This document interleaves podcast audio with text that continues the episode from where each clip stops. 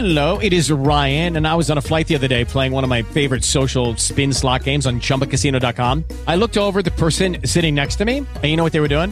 They were also playing Chumba Casino. Coincidence? I think not. Everybody's loving having fun with it. Chumba Casino's home to hundreds of casino-style games that you can play for free anytime, anywhere, even at 30,000 feet. So sign up now at ChumbaCasino.com to claim your free welcome bonus. That's ChumbaCasino.com and live the Chumba life. No purchase necessary. VGW. Void where prohibited by law. See terms and conditions. 18 plus.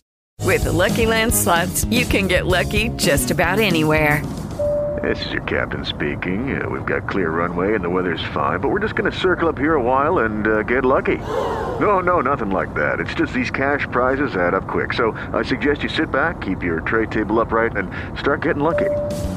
Play for free at LuckyLandSlots.com. Are you feeling lucky? No purchase necessary. Void where prohibited by law. 18 plus terms and conditions apply. See website for details.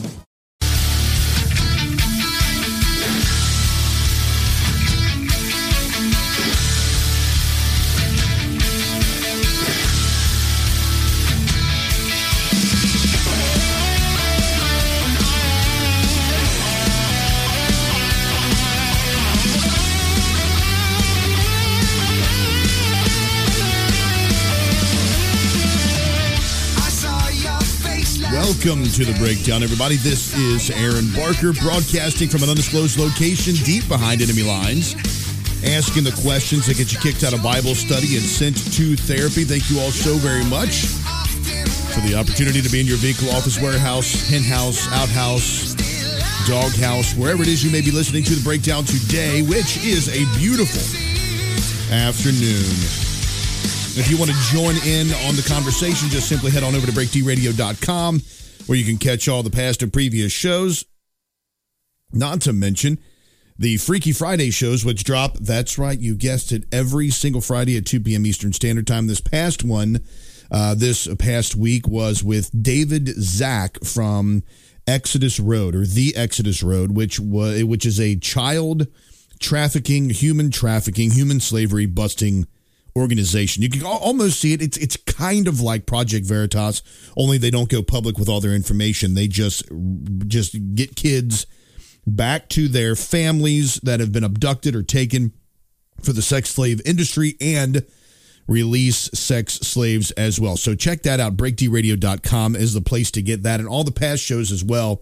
And we've covered everything on Freaky Friday, from alien abductions to Bigfoot and the Bible. We've talked about Bible prophecy, exorcism. We had an archbishop who has been on over 850,000 cases in the past 40 years that he's been on there. Archbishop Ronald File Enright. Fantastic shows there, folks. You don't want to miss those. So if you have been missing them, get cool. Get with the in crowd. Get over there and check out some of those programs. All right, today, let's go ahead and plumb the depths of the internet. My chum bucket is full today. The chum bucket, for those of you who may not know, is what other more professional and less vulgar hosts would call their pile o' prep, their prep list, their show prep. This is the chum bucket full of bits and pieces that will get the sharks swarming around the boat to have some interesting conversation, and hopefully some rational conversation, so that we can change the world. But we're going to plumb the depths of the internet's most fascinating accounts of life and other crazy crap as we start the show today. The first one, and we think, you know, we're dealing with heat right now. We're dealing with issues with the droughts in certain areas of the country as well. And right now in Russia, they're dealing with something a little bit more a little more crazy over there in the Russia place. They are dealing with swarms. I mean, and swarms really isn't even the right word to use for this. It is what is being described as mosquito tornadoes in Russia right now. It is absolute. First off, it's like a plague of biblical proportions, it seems like. And these mosquitoes, from ground to sky, folks, literally look like in the distance, a tornado is gathering and coming towards these folks as they are just driving along, living their everyday lives. And you can think of something interesting. If you can think of something interesting, drop it in the comments. Something that would flow off the tongue, like mosquito NATO or something like that. I can't think of anything right now for that. But this is what it is. Mosquito tornado storm rushes far east. Blood-curdling images show pillars of swarming mosquitoes above Russia's Kamchatka region as they hunt for a mate. Great. That's what it is here. We have a bunch of men and a bunch of women that are out there, mosquitoes, trying to find their mate. And this is like, it's like the mosquito Tinder. They're out there. So it says here that this is an annual thing. Russia's Kamchatka Peninsula say the event is an annual trouble that darkens the sky every summer. I mean, there are just, like when you watch them, there are billions, maybe even trillions of these things out there. And they're trying to capture them via video. And as you're watching the video, these mosquitoes are smacking up against the camera. And you look off in the distance, it looks just like these long black streaks coming up from the ground. And you got to think about the number of mosquitoes that have to be in this to be able to see it like that. There was a person who filmed that said he left earlier this morning. As you can see, I ended up right in the thick of things. I can't say how high these pillars of mosquitoes were. It seemed like they rose up to the clouds. He said the person who filmed it said the swarms would form in towering columns, dissipate, and then appear again within seconds. Well, if they're looking for a mate, they're probably just taking a break, getting something to drink, and going right back at it again. And you can check out the pictures if you're watching the video. Also, the show notes as well. You can see the article here, but it's absolute insanity with the trillions and trillions of these mosquitoes as they are gathered and trying to find a mate over there. So just be grateful. Right now, we're experiencing some high heat. We're experiencing some drought, which, by the way, I'm not saying, well, you just deal with drought because they got to deal with mosquitoes. But just think about the different things around the world. That's what fascinates me about the planets, the cosmos, the universe, and just different things happening in different places at different times of the world.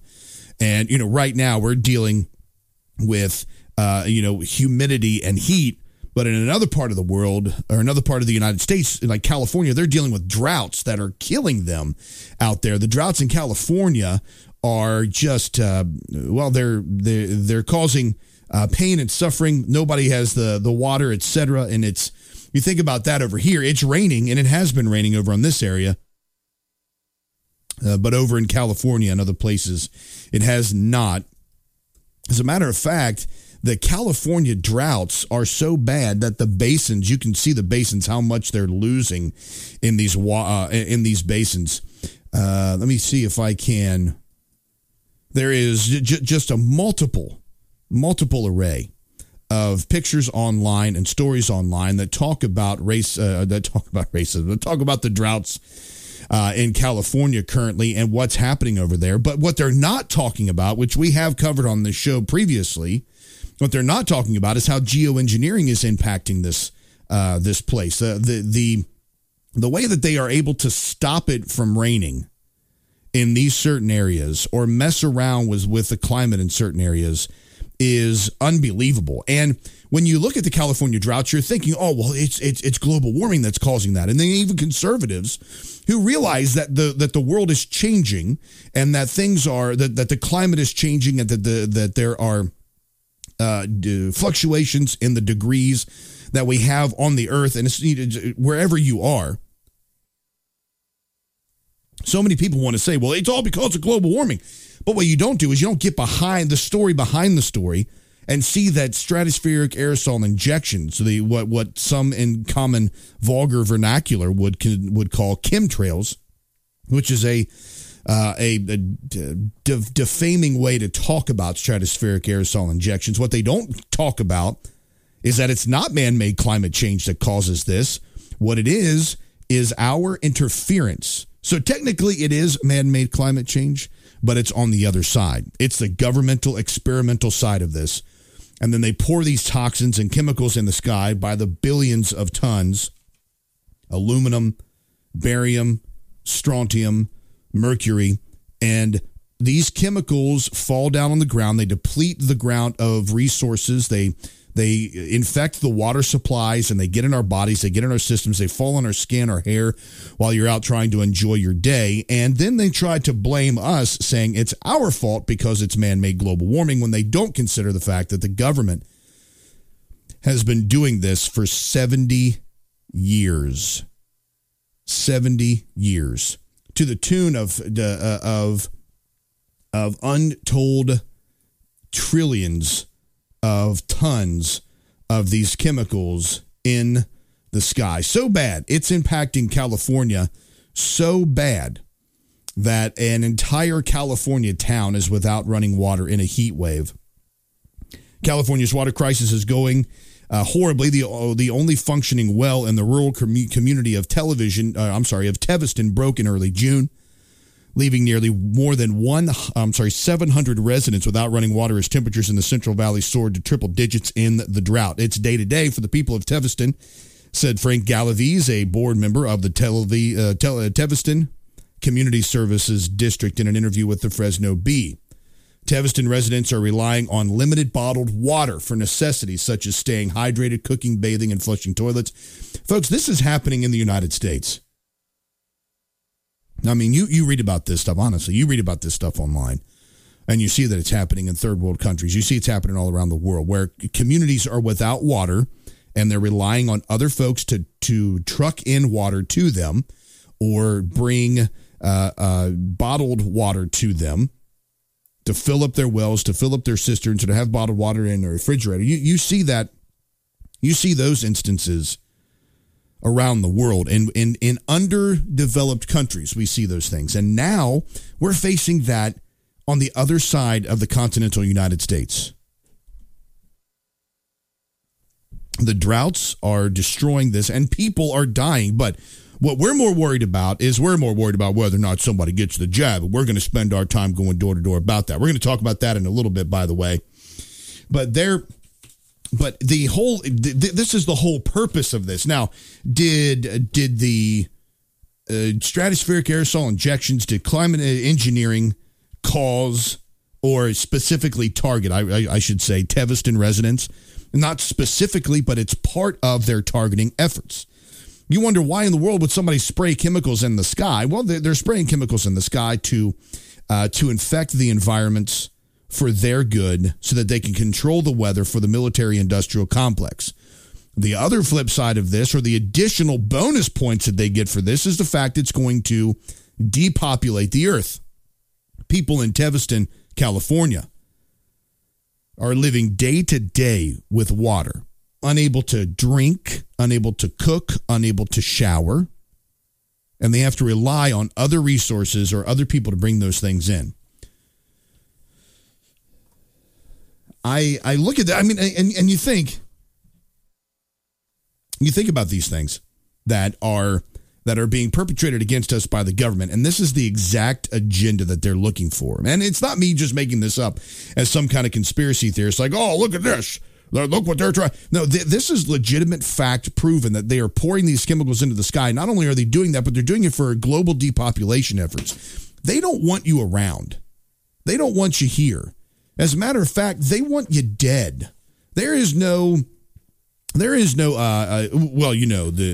just a side effect. This is the absolute purpose, as a matter of fact, of what they're doing. Two stories I saw here this week that we'll get to. And the first one is the U.S. life expectancy in 2020 saw biggest drop since World War II. That's right. So the biggest drop since World War II in our in the life expectancy of the United States of America. And do you know why? Well, let's see if we can find out from this wonderful news story why. And this is from statnews.com is the name of the website. It says the U.S. life expectancy fell a year and a half in 2020, the largest one-year decline since World War II, public health officials said Wednesday. The decrease for both Black Americans and Hispanic Americans was even worse, 3 years. Now, they don't care about Black and Hispanic Americans. They don't care about black and Hispanic Americans. As much as people want to talk about the borders, as much as these faux liberals want to talk about allowing people to come across the border and allow people to come here to the United States, they don't care who you are or how you get here. They don't care if you're black. They don't care if you're white. Actually, they hate white people. They don't care if you're Hispanic. They don't care if you are Middle Eastern. They don't care if you're Canadian. They don't care if you're from Vermont. They don't mind where you come from, as long as they can take your name, your information, and use it as a voting block in the next election.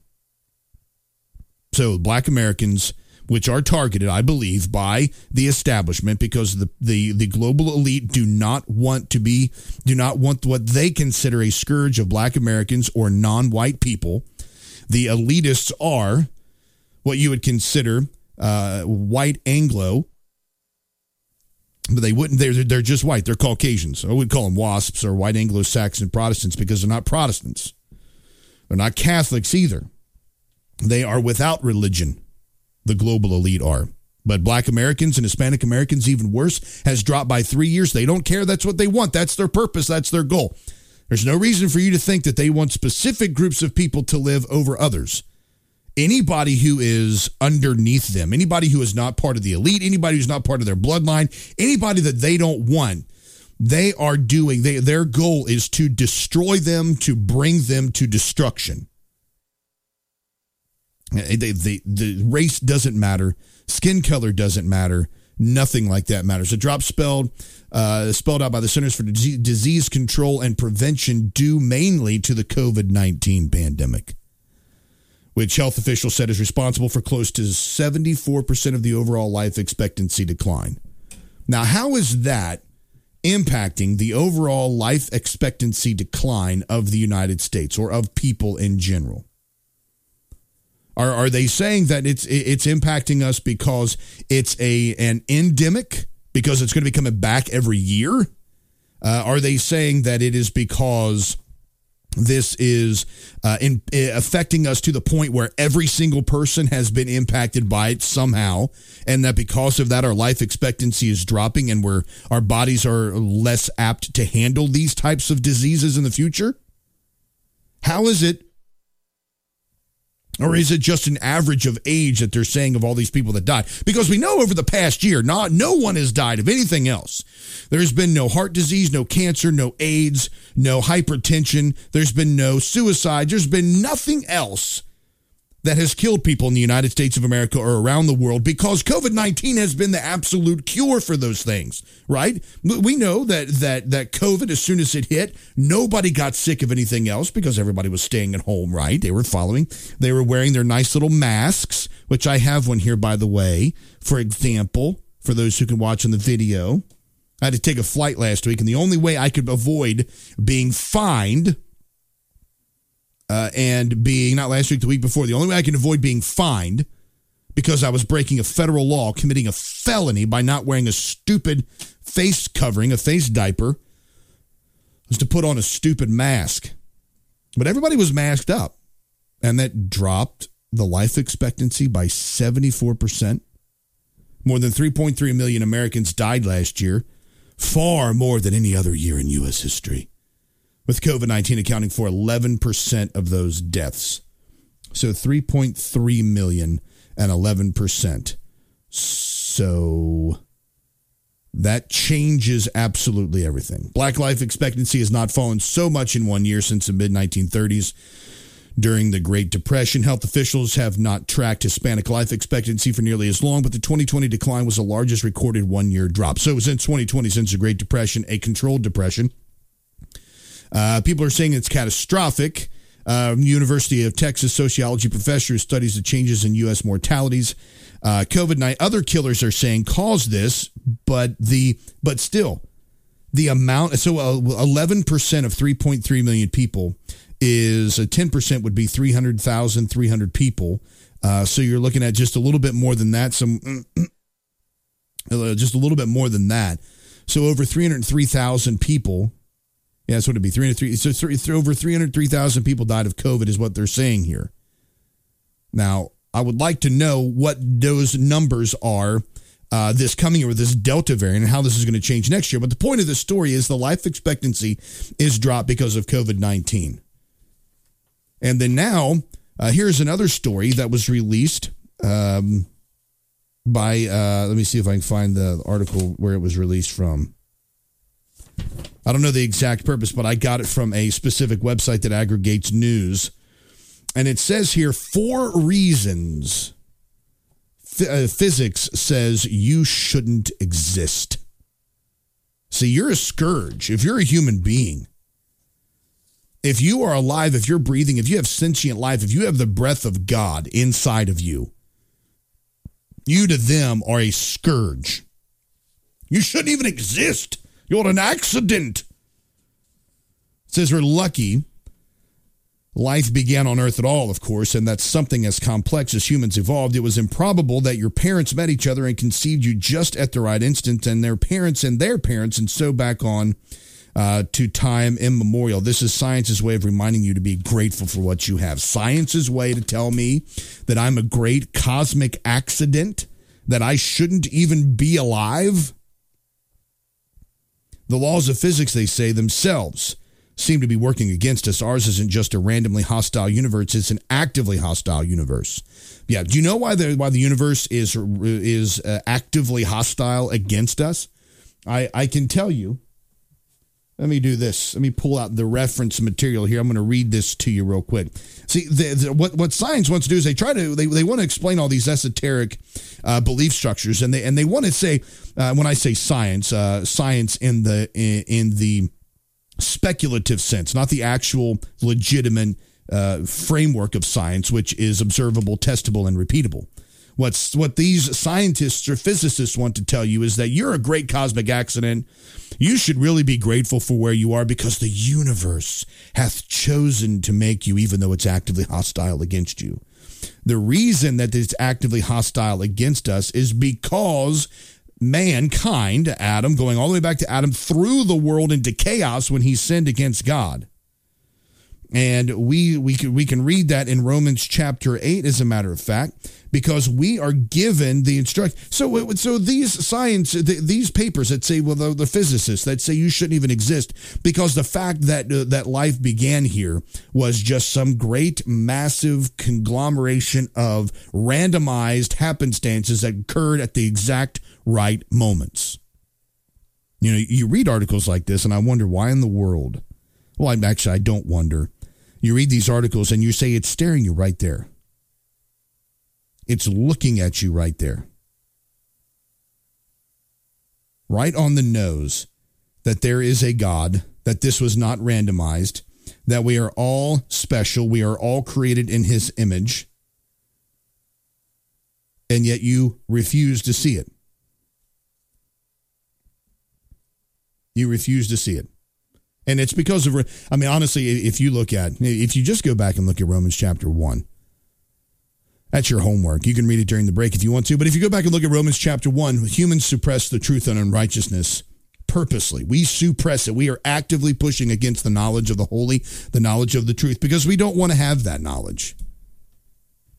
Here in Romans chapter 8, it says, because the creature itself also shall be delivered from the bondage of the corruption into the glorious liberty of the children of God. For we know that the whole creation groaneth and travaileth in pain together until now. And not only they, but ourselves also, which have the first fruits of the Spirit, even ourselves groan within ourselves, waiting for the adoption, to wit, the redemption of our body. The earth, that when it talks about the creation, the whole of creation, everything, that's the cosmos.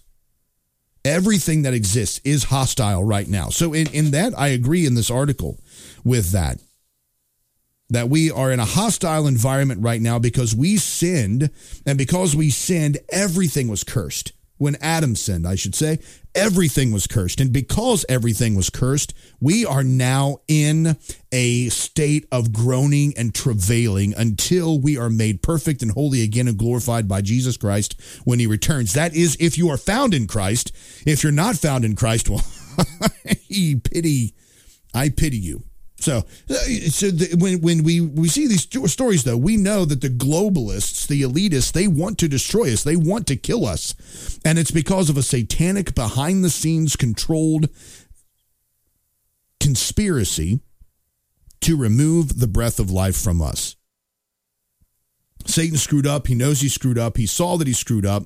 And what he's trying to do since he fell, since he was cast out of heaven, is to disrupt the bloodline so that Jesus Christ couldn't come. He didn't stop that one. He tried to pollute humans so that we would be his creation and his creatures. That didn't work also because God redeemed us through Jesus Christ as well. And he thinks ultimately that when Jesus comes back, he's going to fight against him and destroy him, but he can't. Why? Because he is not all powerful. He is not our God. He is not the creator. He is a created being. So we are victorious, and we are victorious right now. We don't have to wait to be victorious. We're victorious right now. Even though the globalists, the elitists, the satanic, the Luciferians want to try to stop us, they cannot. So folks, don't give up. Don't stop. Don't quit fighting. We're going to be back right after this, right here on The Breakdown.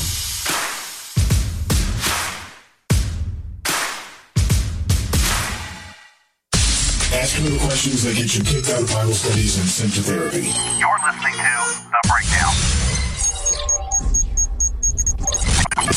Hi, it's Doc Thompson for Matthew 25 Ministries. Matthew 25 Ministries is one of the few charities I'll actually endorse because I know them. I've worked with them, and I know almost all of the money that you donate goes to help people. Go to m25m.org, m25m.org. Fast Track Student Loans can get your student loans out of default, stop any wage garnishments, stop collection calls, and stop seizure of your tax refund. Give yourself a break. Stop the stress and get your student loan payments down to as little as $25 a month based on what you can afford to pay. 800-709-4395, 800-709-4395, 800-709-4395, 800-709-4395. Why have thousands of aspiring authors teamed up with Christian Faith Publishing to publish their book? Because Christian Faith Publishing is an author-friendly publisher who understands that your labor is more than just a book. We provide authors freedom and flexibility throughout the publishing process, professional book editing, award-winning design, and some of the highest royalty structures in the publishing industry. And as always, you will retain 100% of the rights to your book. I was looking to find a company that I could trust, one that assisted in the editing process completely. The most important qualities that I was looking for was a publisher who was honest and upfront, no hidden costs or fees, and owning the rights to my own work. Christian Faith Publishing will publish, market, and sell your books in all major bookstores, online booksellers, as well as specialty Christian bookstores. Call for your free author submission kit. 800-978-4812, 800-978-4812, 800-978-4812. That's 800-978-4812. What would it take for you to go to Mojo50Solar.com? Mojo50Solar.com is the place where you can find out just how much it will cost you to have a solar system installed at your house and how much you could save. Mojo50Solar.com.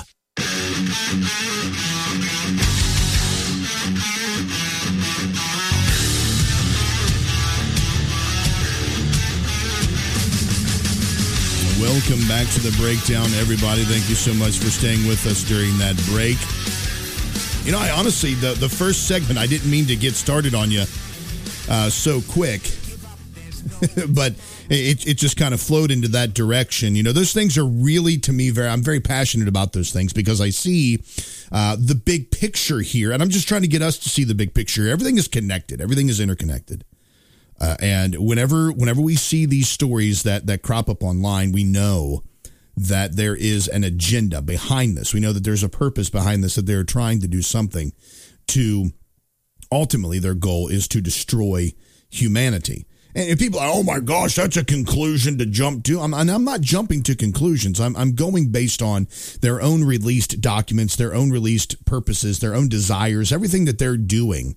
They are doing it in a way that makes it very obvious and very apparent to us, and then they admit that it is what they are trying to do. It is a globalist design to try to take over humanity and to try to destroy us, destroy all existing governments, all existing religions, any and everything that is not part of that.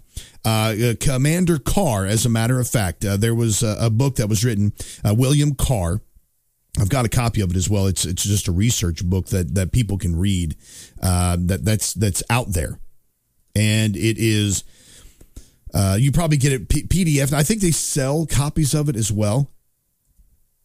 I'm not sure if they, let me see here. I'm not going to look it up for you. If you want to look it up, you can look it up. It's by William Carr, and it is made or written with advanced or insider knowledge of what is going on.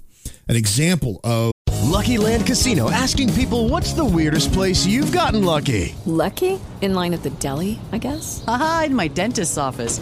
More than once, actually. Do I have to say? Yes, you do. In the car before my kids' PTA meeting. Really? Yes. Excuse me, what's the weirdest place you've gotten lucky? I never win and tell. Well, there you have it. You can get lucky anywhere, playing at LuckyLandSlots.com. Play for free right now. Are you feeling lucky? No purchase necessary. Void where prohibited by law. 18 plus. Terms and conditions apply. See website for details.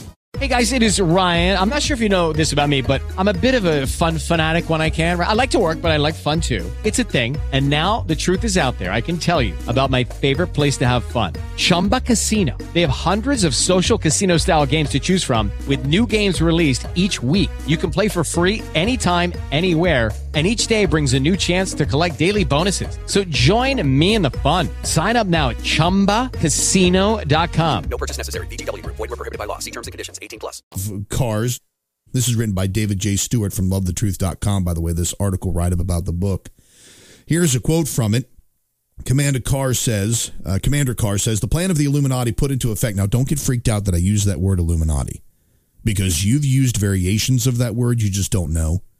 So there's the Illuminati, there's the hidden government, the shadow government, the criminal elements within the government. There is the deep state. Those are synonymous with this Illuminati idea.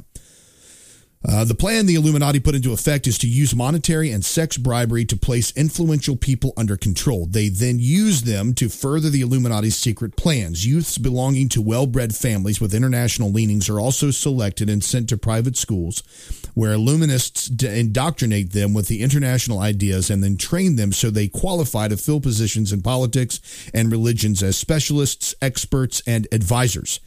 The Illuminati then use the wealth, power, and influence of the members of the place of their agentur in key positions behind the scenes of all governments, financial, industrial, educational, and religious activity. They then mold policy so that it fits in with the Luciferian plan to promote wars and revolutions and an ever-increasing scale, on an ever-increasing scale. Weishaupt, that's Adam Weishaupt, the one who started the Bavarian Illuminati back in the 1700s, Weishaupt stipulated that the Illuminati should organize, finance, direct, and control communism, Nazism, and the political Zionism to facilitate the Illuminati's task of dividing the world's population into opposing camps in ever-increasing numbers. That's from The Conspiracy to Destroy All Existing Governments and Religions by William Carr. And then there's another part of this that is further encapsulated. It says one cannot understand this all-important subject unless he knows the whole truth. We must know the Luciferian ideology as well as the scriptural history of the struggle which has gone on through the ages of time in this and other worlds between God and Lucifer to decide which plan for the rule of creation will finally be put into effect. Unless we know the whole truth, we cannot decide by our God-given gifts of an intellect and free will whether we wish to accept God's plan and love, serve, and obey him for all eternity or literally go to the devil, Lucifer. The purpose of those who direct the Luciferian conspiracy is to prevent the masses, the human cattle, from knowing the truth about the truth, because they know that if we did, we would automatically accept God's plan. The Luciferians therefore rely upon their ability to lie and deceive those who plan to enslave body, mind, and soul into believing anything but the truth. That is the reason Christ referred to the synagogue of Satan, who directed the Luciferian conspiracy upon this earth, as the sons of the devil, whose lusts ye also do. So there it is, folks. This is from Commander William Carr. This is information you can take and you can think about. You can look at it through this lens. You can inspect the information that's released to us, and you can wonder, is this what's really going on, or is Commander Carr just a wackadoo nutbag? Is it one of those situations where he is no longer relevant to our time frame? Is it just because this was written back in the 60s? And I think some things have changed, because back in the 60s, the public school system was in full swing, but it wasn't like it is now. Now, it doesn't matter if you're a part of, well, they will still use those politically connected folks that have key internationally well-known, wealthy, politically influenced, influencing families, and they'll use them as part of this global conspiracy. I have no doubt about that. But what they've also done is they've made public schools the same way. They're indoctrinating kids to make it easier for them to accept a plan that is far beyond what they are, what they're capable of, their minds are capable of taking, because we're not built to do this. We're not built to be Satanists. We're not built to worship Satan. We're built to worship God. But we are so distracted, and we fight against our well-being. We fight because of our rebellious spirits against that. And that's why we have so many people going astray. And that's why people kick against goodness and mercy all the time. That's why we fight against it, because we don't want the goodness of God, because in order for us to do that, we have to give up our own desires and our own passions. And if we give up our own desires and our own passions, well, folks, then then they think that they lose part of themselves and their ability to do their own thing. And this is why when we see these things, we see folks fighting against this. We realize that whenever something good comes up, whenever something true comes up, whenever something, dare I say, wholesome comes up, we throw a fit. That's why we have the cancel culture.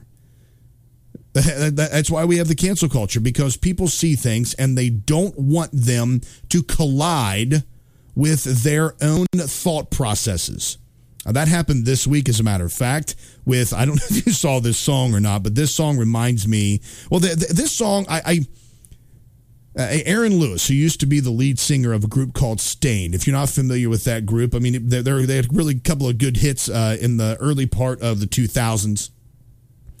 And the Aaron Lewis took a turn. He doesn't do only country. I don't think he does only country right now. But he does other music. He does country music.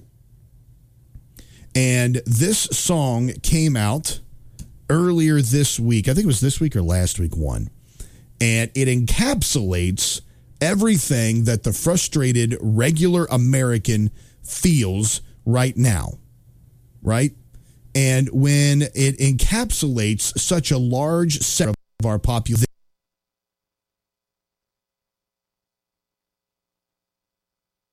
this reflected to others. They don't want people to see the frustration that we feel. So here's Aaron Lewis' song. I just want to play a little bit of this here real quick, because it's not a it's a country music song, and you would expect this type of song to be released on the country record charts. Here's the song that everybody got mad about. Now, of course, this is the explicit version, so I'm gonna have to make sure that I don't let that play. But again, Aaron Lewis, the lead singer of Staind, who has ventured out on his own for country music, wrote this song, which is becoming an anthem for Americans around the nation. Am I the only one here tonight, shaking my head and thinking something ain't right? Is it just me? Am I losing my mind? Am I standing on the edge of the end of time? Am I the only one? Tell me I'm not. Who thinks of taking all the good we got and turning it back? Hell, I'll be damned. I think I'm turning into my old man. Am I the only one willing to bleed? Take a bullet for being free. Screaming, what the fuck is my TV for telling me? Yeah, are you telling me that I'm the only one willing to fight for my love of the red and white and the blue? Burning on the ground, another statue coming down in a town near you. Watching the threads of old glory come undone. Am I the only one? Not brainwashed.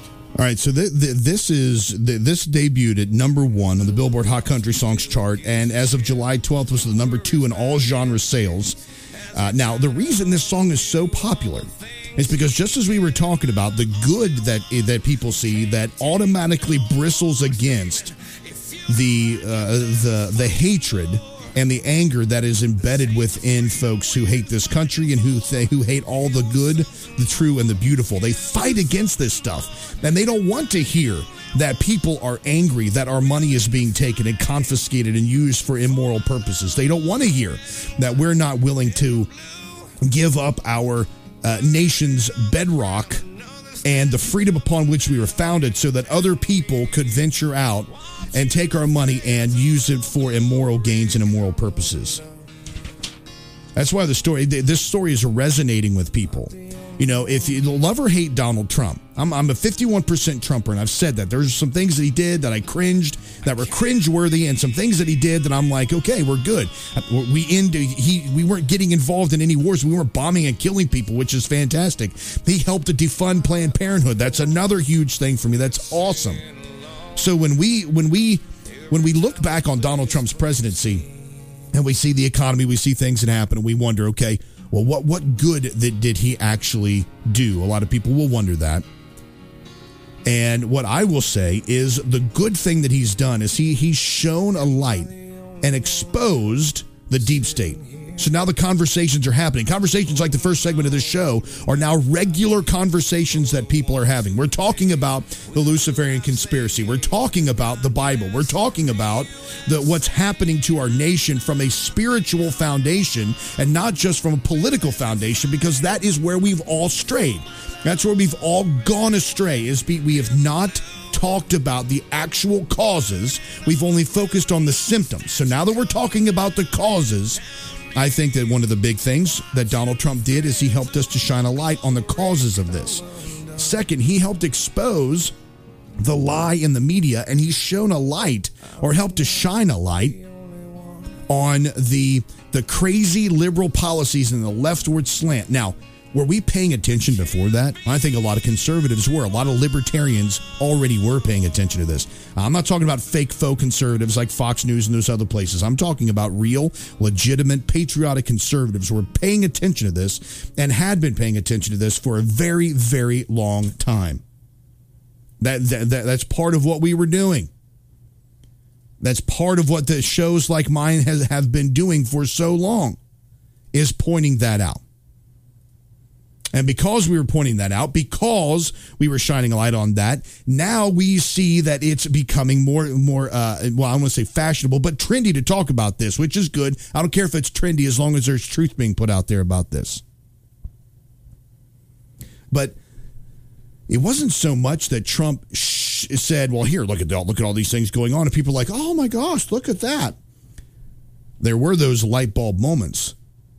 But it's the old adage, when you throw a rock into a pack of dogs, the one that yelps is the one who got hit. The liberals, the Satanists, the Luciferianists, the child molesters, the pedophile rings, those folks saw that they were being exposed, and they freaked out. They screamed, and they yelled, and they yelped, and they flipped, and they flopped, and we're not doing any of that stuff. That's absolute garbage. That's crazy. But no, what we showed is that they actually were doing those things. So the Trump presidency helped us to expose that. More than anything, it helped us to expose that, which I'm very grateful for and very happy about. So when we see songs like Aaron Lewis come out, and we wonder, why are people getting so angry about that? Because it's bristling up against the truth. They're yelping because they're freaking out about it, and it's showing that this type of stuff resonates with patriotic, real Americans, because we are tired of losing our country. We're tired of fighting against those who are trying to steal the nation and its foundations and what we're moving towards. Now, look, I am not a neocon. I'm not a big government guy. I don't like the needless and useless and unnecessary wars we're fighting. I don't like Mitch McConnell. I don't like the conservative, quotey fingers conservative movement, the way it's been perpetrated and pushed on the United States of America. The problems that I have are the problems and the illegal things the government has done. But when you pull back the veneer and you look at the average American, we're no different than the average Russian or the average African or the average Chinese person. We all yearn to be free. We all want to be free. We all want to have liberty. We all want those things. Right? We all want those things, regardless of where you are on this planet. America's founding documents, America's founding principles just happen to be the nation that says we recognize that. That's what I want. I don't want unnecessary drug wars. I don't want the government telling you who you can or can't marry. I don't want the government telling you what you... It is Ryan here, and I have a question for you. What do you do when you win? Like, are you a fist pumper? A woohooer, a hand clapper, a high fiver. I kind of like the high five, but if you want to hone in on those winning moves, check out Chumba Casino. At ChumbaCasino.com, choose from hundreds of social casino style games for your chance to redeem serious cash prizes. There are new game releases weekly, plus free daily bonuses. So don't wait. Start having the most fun ever at ChumbaCasino.com. No purchase necessary. VGW Group. Void where prohibited by law. See terms and conditions. 18+. With Lucky Land Slots, you can get lucky just about anywhere. This is your captain speaking. We've got clear runway and the weather's fine, but we're just going to circle up here a while and get lucky. No, nothing like that. It's just these cash prizes add up quick. So I suggest you sit back, keep your tray table upright, and start getting lucky. Play for free at LuckyLandSlots.com. Are you feeling lucky? No purchase necessary. Void where prohibited by law. 18+ terms and conditions apply. See website for details. Can or can't put in your body. What you can or can't smoke if it's menthol in a cigarette, or if you can't buy a big gulp. I don't want the government saying that you have to pay money to them to own your own property. You lease from the government. I don't want the governments telling us that our automobiles and cars have to be registered with some government simply because we want to exercise our right, our natural right to travel and freedom to do so. I don't want the government telling us we have to send our kids to school, and I don't want the government telling me that I have to stick a needle in my arm because it's about public good and public safety. I don't want that. That's not America. That's not the United States that our founders left. That's not the United States that our founders had. It is not, folks. All right.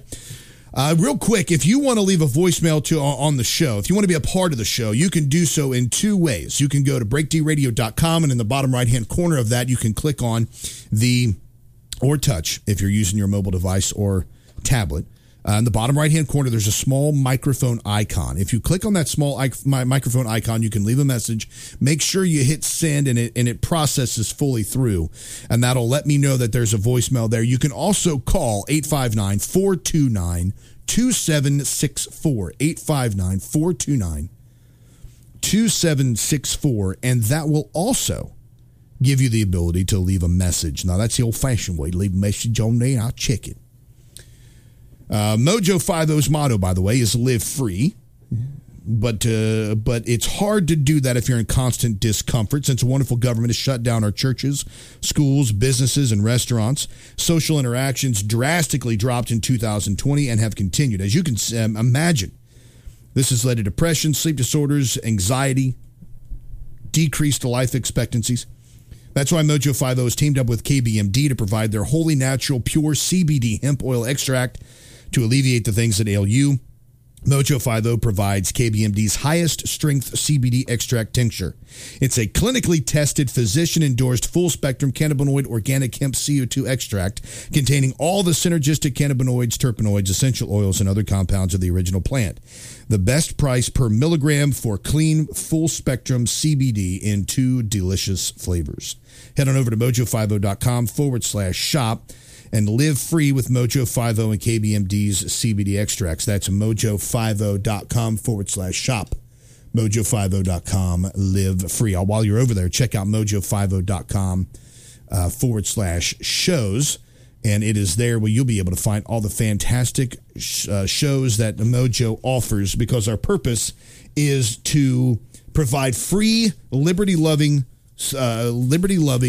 programs so that we can have conversations and discuss things that are going on in the world each and every day. All right. Now, an interesting thing here. I've got a couple of things, stories, another story go here. So with the advent of COVID-19 in 2020, one of the benefits that a lot of folks saw was the opportunity and the ability to work from home. Where is that story? This is live here, folks. And what I found was that many people love working from home. I never got a chance to work from home, as a matter of fact, but except my studio is here at home, as a matter of fact. But where is that other story? I'm looking for another story. There's reasons that people did not want to go back to work. And as I got to looking at that, there are bunches of tons of people, as a matter of fact, don't want to have to go back to the office.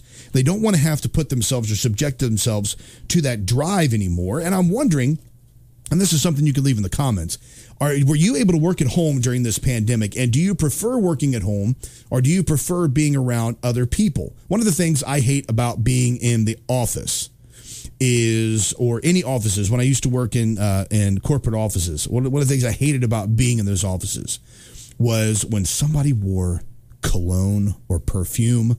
There was this one place I worked where every day we would all shut down. We got off at 5 o'clock. Everybody would shut down their systems at 4:55 to make sure that we actually could leave at that time. And this dude kept a can of Axe. Now, I had no problem necessarily with Axe. I mean, I know a lot of people don't like Axe. I don't care. But the thing that bothered me was we were in this tight office environment, and he would spray himself with Axe body spray so that everybody had to put up with this scent.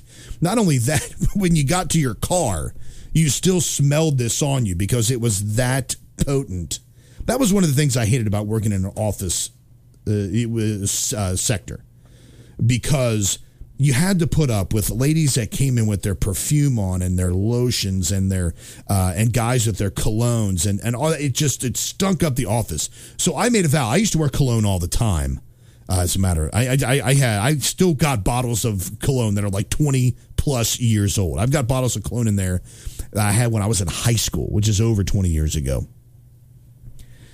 I stopped wearing cologne to work, and actually stopped wearing cologne at all about 15 years ago.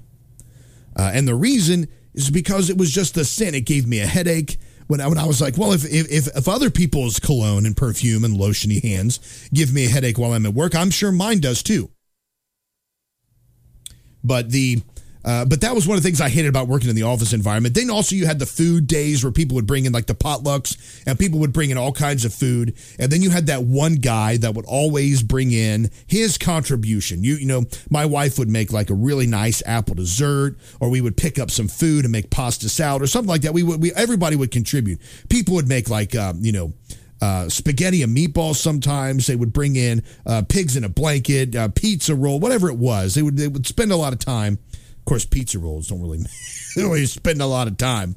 But you had that one guy who would bring in a bottle of hand sanitizer. Yes, I'm serious. Dude brought in a bottle of hand sanitizer, and he was like, "This is my contribution to the potluck, to the food day." And we're like, "Dude, that is the same bottle of hand sanitizer you brought last time. It's half full. It doesn't count." So here are some of the reasons that we have that the people have given. Now they say unspoken, but there's no way that we could have had them on paper unless they said them.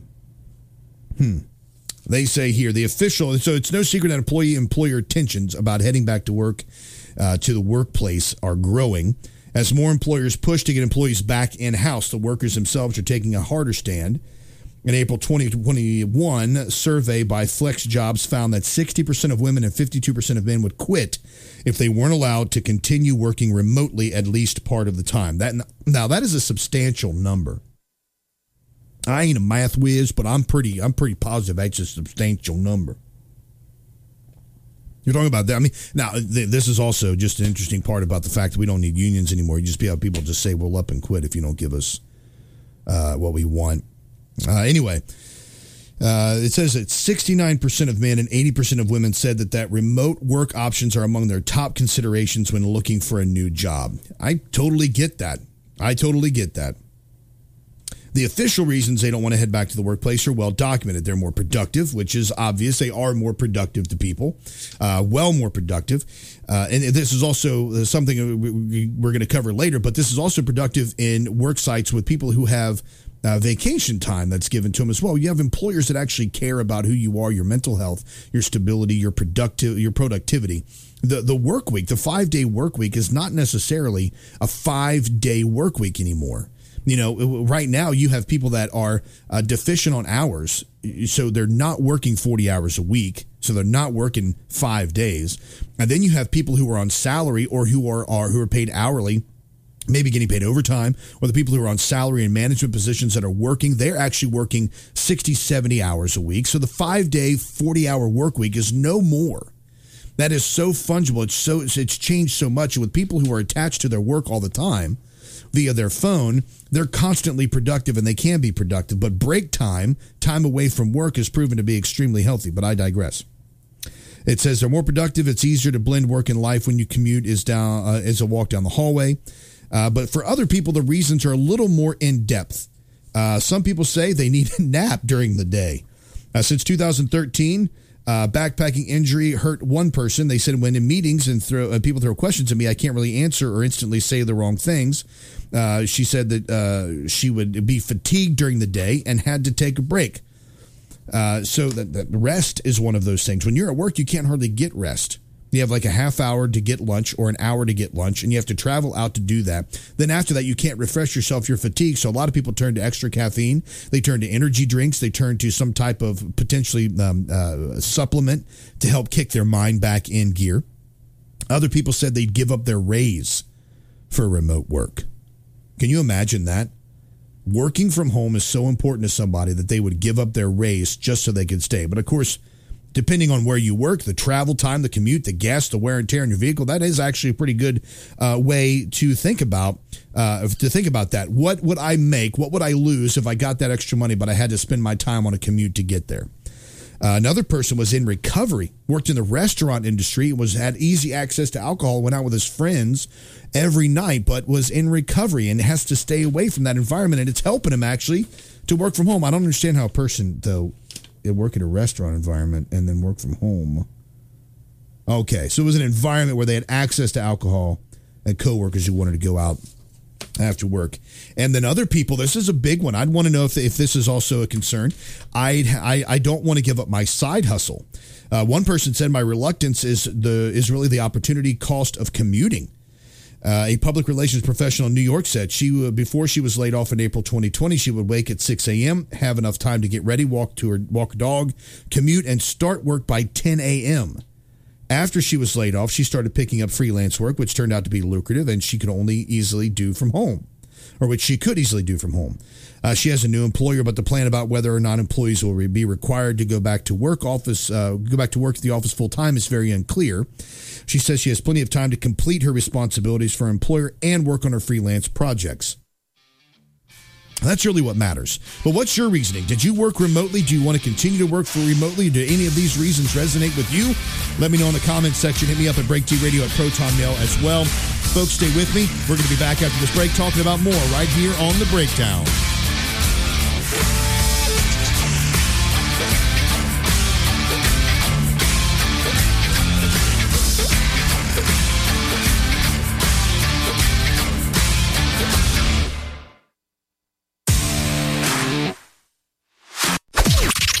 This is the seditious, rabble-rousing, liberty-loving, home of fun, entertaining, and compelling talk. Mojo50. News this hour from townhall.com. I'm Greg Clugston in Washington. A wildfire raging in rugged terrain in Northern California has destroyed multiple homes as the state's largest fire intensifies, and numerous other blazes are still battering the western U.S. Cal Fire Battalion Chief Merrick Fields says firefighters are hard at work battling the Dixie Fire. Yes, we've got a big fire out here, but we're making progress on it. We've still got a lot of work in front of us, but we've got a solid plan, and we're going to pull that off in the next 4 or 5 days. Meanwhile, firefighters in Oregon have now contained 40% of the bootleg fire. The Biden administration is urging Congress to increase or suspend the nation's debt limit as soon as possible. White House Press Secretary Jen Psaki says Republican and Democratic lawmakers have previously worked together on the debt limit, and they should do so again. Congress should act in a bipartisan manner to raise the debt limit as they have in the past. If there's no action by August 2nd, the Treasury Department is prepared to take extraordinary measures to prevent a U.S. default. Australia's Prime Minister is lashing out at the thousands of people who took to the streets this weekend protesting coronavirus lockdown restrictions. Scott Morrison says the protests in Sydney were careless. Of course it was selfish. It was also self-defeating. It achieves no purpose. It will not end the lockdown sooner. It will only risk the lockdowns running further. Yesterday, police made several arrests after crowds broke through barriers. The unmasked participants carried signs calling for freedom and the truth. At the Olympics, the U.S. men's basketball team has lost for the first time since 2004, falling to France. Before losing, the U.S. had won 25 consecutive Olympic Games. More on these stories at townhall.com. Hi, it's Doc Thompson. Lucky Land Casino, asking people, what's the weirdest place you've gotten lucky? Lucky? In line at the deli, I guess? Aha, in my dentist's office. More than once, actually. Do I have to say? Yes, you do. In the car, before my kids' PTA meeting. Really? Yes. Excuse me, what's the weirdest place you've gotten lucky? I never win and tell. Well, there you have it. You can get lucky anywhere, playing at LuckyLandSlots.com. Play for free right now. Are you feeling lucky? No purchase necessary. Void where prohibited by law. 18+. Terms and conditions apply. See website for details.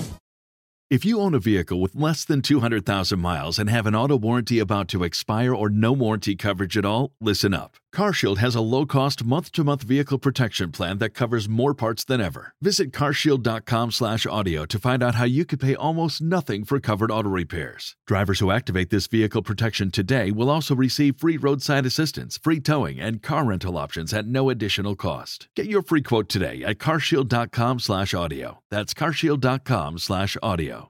Matthew 25 Ministries. Matthew 25 Ministries is one of the few charities I'll actually endorse because I know them. I've worked with them. And I know almost all of the money that you donate goes to help people. Go to m25m.org. m25m.org. Hi, it's Doc Thompson for Matthew 25 Ministries. Matthew 25 Ministries is one of the few charities I'll actually endorse because I know them. I've worked with them. And I know almost all of the money that you donate goes to help people. Go to m25m.org. m25m.org. Listen up, guys.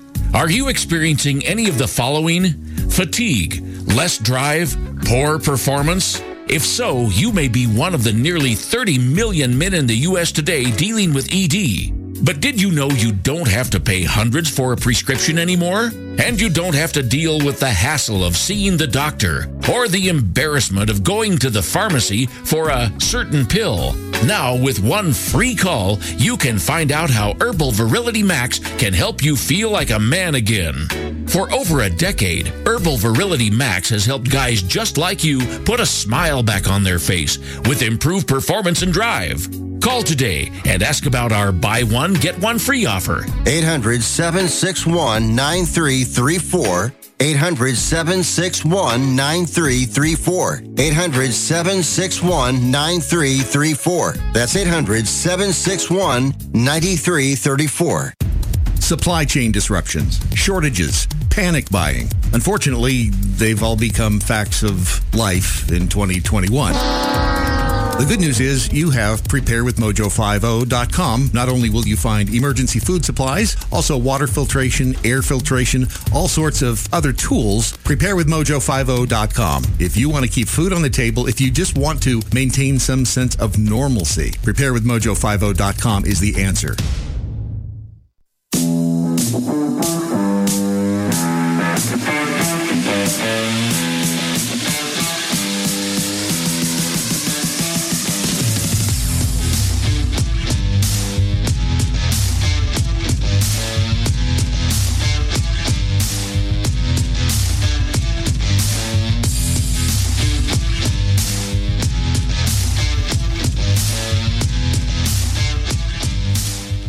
Welcome back to The Breakdown, folks.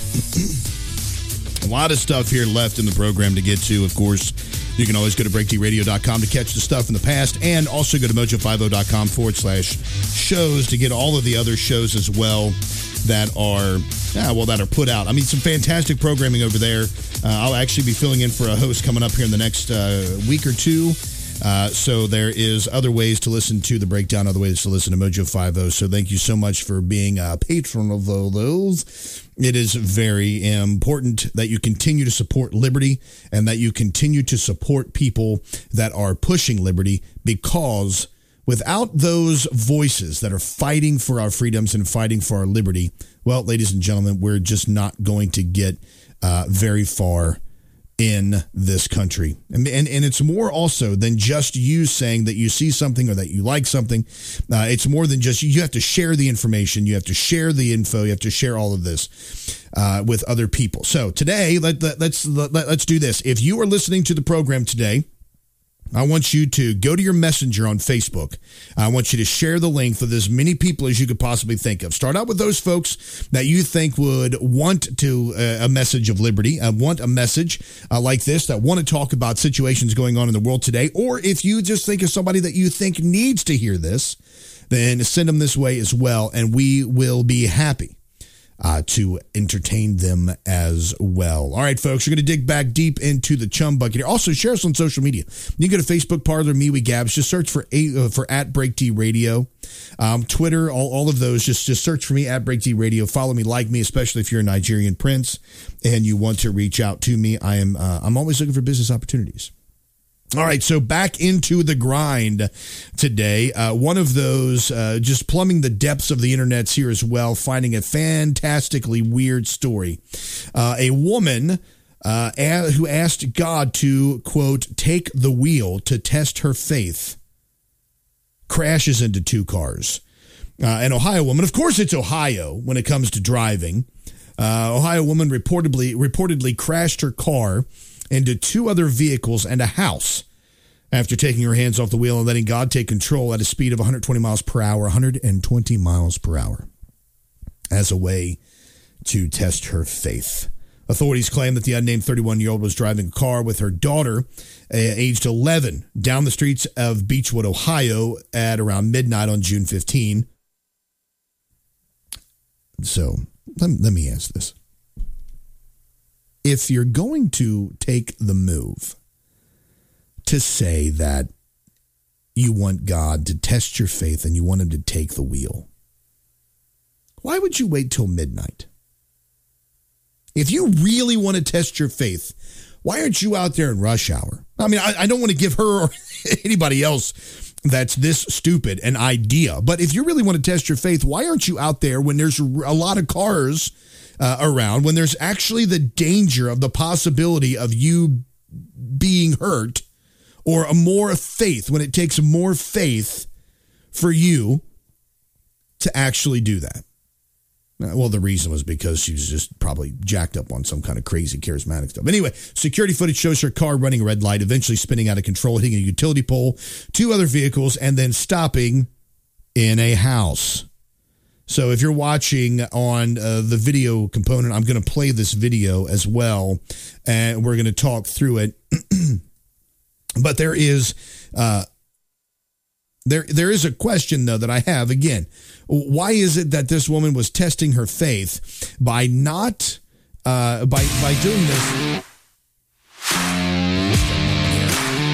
There we go. Why was she testing this, her faith, at midnight when there was nobody out there on the road? But here she is with her daughter driving. There's a traffic light here, and a car is coming through the traffic light. So it's, an intersection is what it is. And there's a red light here. And the woman who's traveling without her hands on the wheel, hoping that God will take the wheel, is driving through the red light. Coming on the other side of the intersection is a red vehicle. Now, when she flies by going 120 miles an hour, the front of this car that meets her, they don't T-bone. She scrapes across the front of this car and just like, well, she rips off the headlights, fenders, et cetera. But if this were just a nanosecond later, if this were just 1 second later, then this would have been a completely different story. A completely different story. But here this woman is wanting Jesus to take the wheel. I'm sorry. See, that was the problem. That was the problem with her. She asked God to take the wheel, when in fact, God doesn't drive. Jesus drives, right?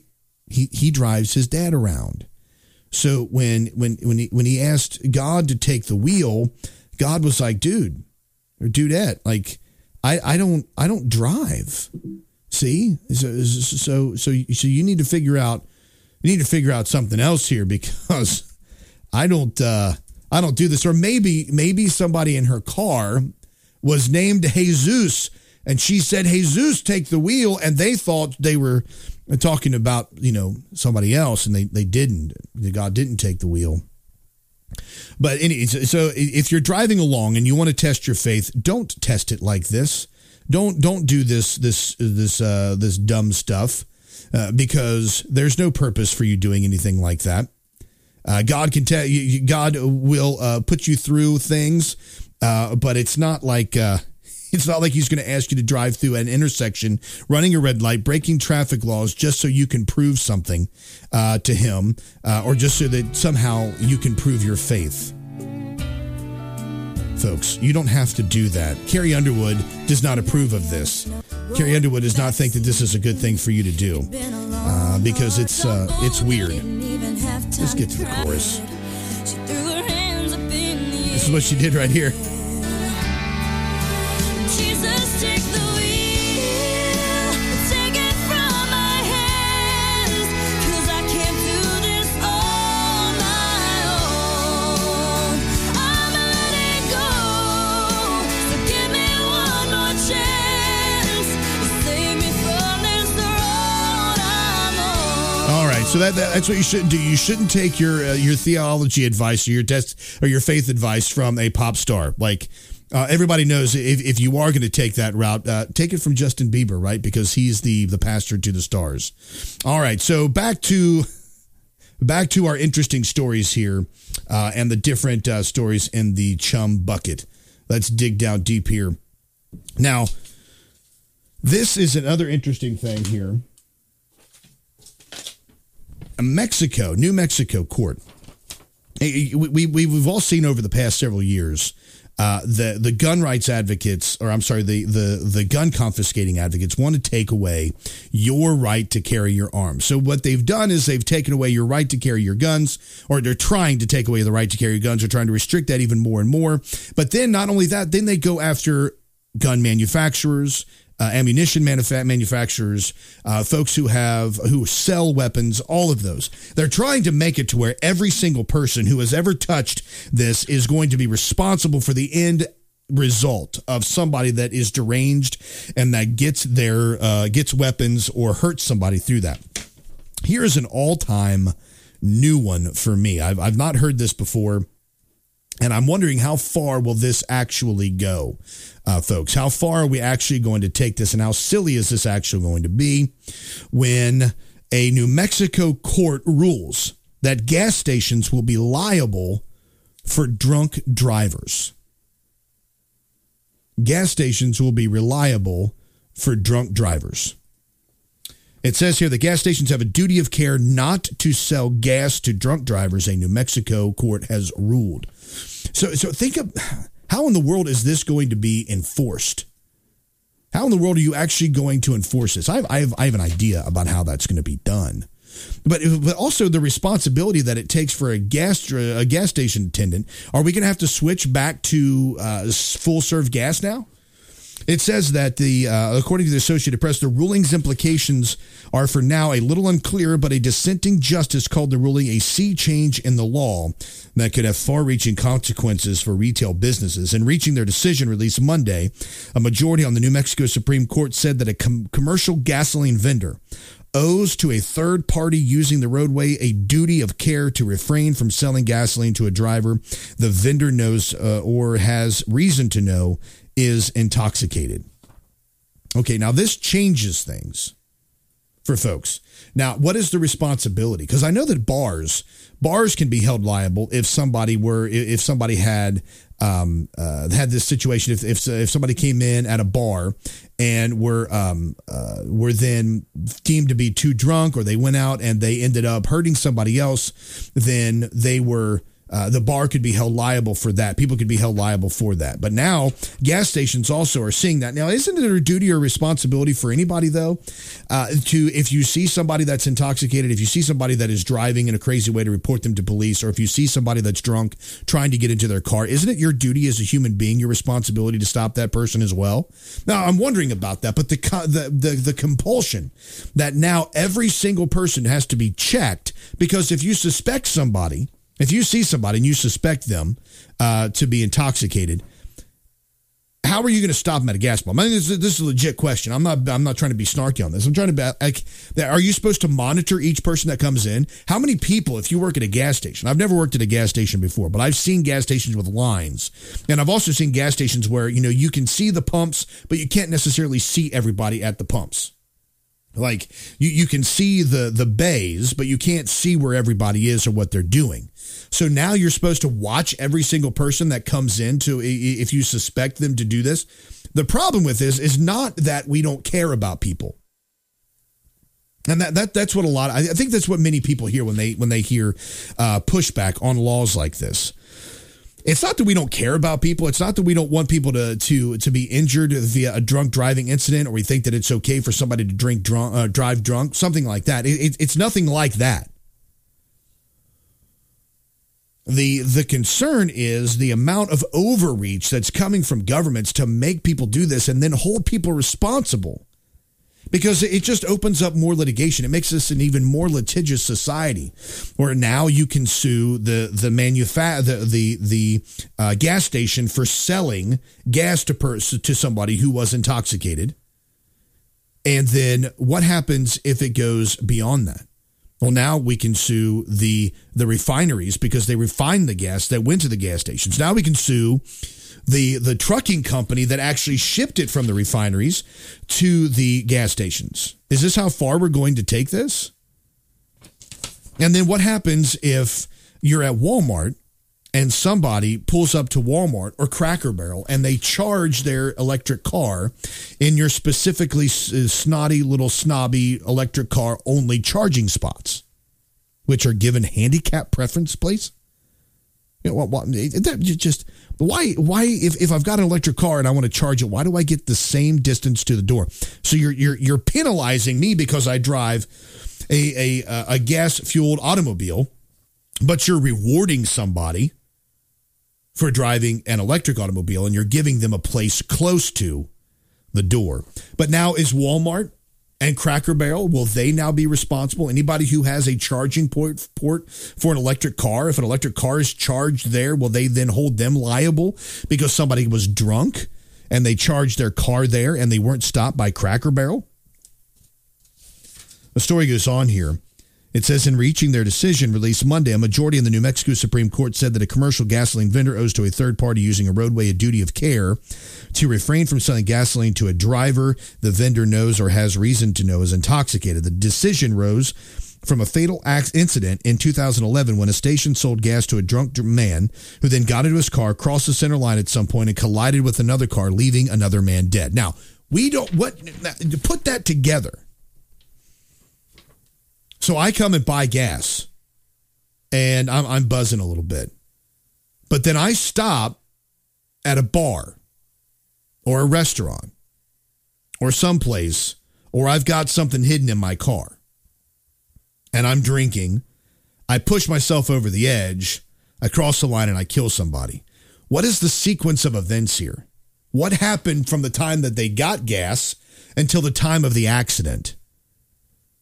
Can they point back to the fact that the guy was too inebriated when he got gas to do that? But then again, the regulation of that, or the enforcement of this at each of these gas stations. And here's my theory. We're seeing now, and we're going to talk about this in a minute, we're seeing now an expansion of checking people for private and personal information. We're seeing people now being asked whether or not they've been vaccinated. We're seeing whether or not a restaurant will allow somebody to come into their establishment with or without a mask. If you're wearing a mask, you're telling them I'm not vaccinated. If you're not wearing a mask, you're telling them I am vaccinated. And then you have to give them some type of proof so they'll let you come into their establishment. We have the social credit score. We have insurance, which I think is going to start including charging businesses who allow people to come in who are either unvaccinated or not wearing masks, because it increases the risk to the business of other people that are there. And with situations like this, where you're being charged because a drunk driver has an incident, and you let them get gas. Think about if somebody comes into your restaurant and they get exposed to COVID-19 and they're now sick and they die. Think about how you're going to get sued for that as well. So these companies are going to start enforcing these and cracking down and coming down even harder and harder on these people, on folks who are either sick or folks who are inebriated, something. There's just going to be cracking down more on personal liberty and personal responsibility because of the insurance and the potential lawsuits that these companies and restaurants are going to face. They can't afford to hire additional staffing. They can barely staff what they've got now. You got gas stations who have to now worry about drunk people filling up on fuel, and you don't have the workers to do it. You have restaurants who don't have enough servers to serve their food, and now they have to worry about whether or not somebody's going to come in that has COVID-19 or doesn't have COVID-19. You're worried about department stores are the same way. Each business is now going to be more and more concerned because of opening these doorways up to sue a restaurant or a meeting place or an establishment who has allowed a person to come there without triple checking all of their credentials and then letting them go out to the world and cause harm. Each stop along the way. Well, I think the way that this is going to be handled is very simple. The government will start to implement, I think, now this is just me speculating. I believe that eventually we're going to see COVID-19 checkpoints at each grocery store. With the advent of Amazon, with the amount of big box stores who are putting out mom and pop stores, putting them out of business, you got big Walmarts, Home Depots, Lowe's. You've got Amazon, which is just a merchant online, obviously sells to everywhere. All the other smaller mom and pop stores are shutting down, and COVID-19 is causing that and accelerating that as well. That is happening. So when you consolidate all of those to the big box stores, you've got your Kroger's, your Walmart's, your Home Depot, Lowe's, etc. Now it's going to be much easier to have a COVID-19 checkpoint. And that COVID-19 checkpoint is going to happen at the front door. And you're going to need to show your passport, which we're going to talk about here in just a little bit. A passport. You're going to need to show your credentials to let them know that you are, in fact, either vaccinated or you're not on drugs or you're not inebriated in the case of these gas stations. And in order to enter the store, you're going to have to show that you have had medical treatment that meets their requirements. And if you don't meet their requirements, they're going to send you to a trailer that's located in the same parking lot. That trailer is going to give you an automatic jab. If you don't want that jab, you're going to go to another trailer, which is going to be a detention trailer. Now, this is a dystopic understanding, but I do believe this is where we're headed as a nation. We're going to have COVID-19 checkpoints, gas stations, to normalize things like this, to normalize these checkpoints. Gas stations are going to have to install checkpoints or add additional security for them to be able to stop inebriated people. So what happens? The government says you don't have the people to do that. You don't have the manpower to do that. But guess who does? The Transportation Security Administration, the TSA. The groin-grabbing, grandma-molesting, child-rubbing, naked X-ray-watching thieves at the TSA. The perverted scum that get employed at the TSA. And if you're listening to this, then you're employed at the TSA. Shame on you. Shame on you for working for a place that would molest a grandmother or molest a child simply because you think they've got bombs hidden in their panties. You're sick. You're twisted. And the government's going to swoop in and say, hey, we've got plenty of people at the TSA. We can put them at your gas stations. We can put those at your department stores. We can put them at your restaurants. Actually, as a matter of fact, we can put them outside your grocery store as well. And then the companies who don't opt to have that, their insurance costs and premiums are going to skyrocket. Because now the lawsuits at those places could potentially be higher. So we as Americans are going to see TSA expanding from the airports, going out and having checkpoints on the road. Going through flying, it normalizes this for people. You just watch the people. The next time, if you do fly, I love to fly. I actually love being on an airplane. I love flying. I hate the TSA. When I was a teenager, I used to go to the airport. I lived close to the Cincinnati. It's actually not the Cincinnati airport. It's called that, but it's located in Kentucky. But anyway, CVG, I used to go there to CVG and just hang out. This is back when I was in high school, back when they didn't have the security restrictions, back when they didn't have the TSA. But I would go hang out at the airport. I loved being at the airport. It was awesome. I don't know. I still to this day, I go to the airport and I love it on the rare times that I do fly. But I hate the TSA. And now I believe we're going to start having them. But it normalizes. I'm sorry, but back to my point. It normalizes this. When you go to the airport, if you fly, watch how people are there. They're just corralling into the security area, to the TSA area. And what do? They automatically bend down and they start taking off their shoes. They automatically start emptying out. We automatically start emptying out all of our pockets. We put all of our stuff into the plastic totes. We have to tell the people what's in our bags, even though they're going through an x-ray machine. Then they have to open it up and inspect the laptop and make sure the mouse doesn't have bombs in the battery ports, or make sure you don't have some kind of a incendiary device or gun or a weapon that's buried in the hard drive of the laptop. And they check the inside of the bag. They check absolutely everywhere. And people are normalized to this. We're desensitized to this. We no longer care that when we go through a naked body scanner, they're going to be looking at our children and our wives naked. They're going to be looking at us naked. We don't care that when we get to the other side, they're going to want to feel underneath the bra of our children and feel underneath the bra of our women, that they're going to want to touch our groin areas, and they're going to rub all over our genitalia simply because they think we've got a bomb or something hidden there that's not going to be safe for anybody else on that plane. All because of a false narrative that we're, unfortunately, remembering 20 years later this September. And this is where it's going to happen. You see gas stations like this happening, and it normalizes people. Stories like this one that just came out here on Recode. Here it is, Recode.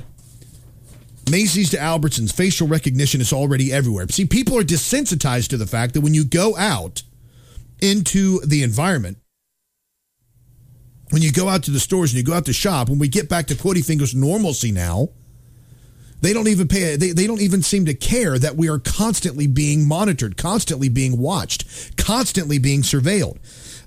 Macy's and Albertsons are using facial recognition on their customers without their knowledge, according to the digital rights nonprofit Fight for the Future. On July 14, a Fight for the Future helped launch a nationwide campaign to document which of the country's biggest retailers are deploying facial recognitions and which ones have committed to not use the technology.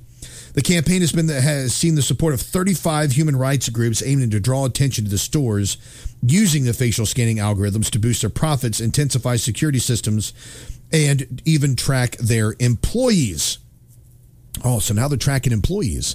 This surveillance society that we're living in is becoming second fiddle to us. It's now normal for us to be surveilled. And then people think, oh, well, it stops their theft. When you go on their private property, you should be able to you should be able to succumb to that. I still have an expectation of privacy. When I go into an establishment, you can't automatically assume that I'm a thief and that I'm going to steal from you because I'm coming to your establishment. I'm coming to your business. You can't assume that.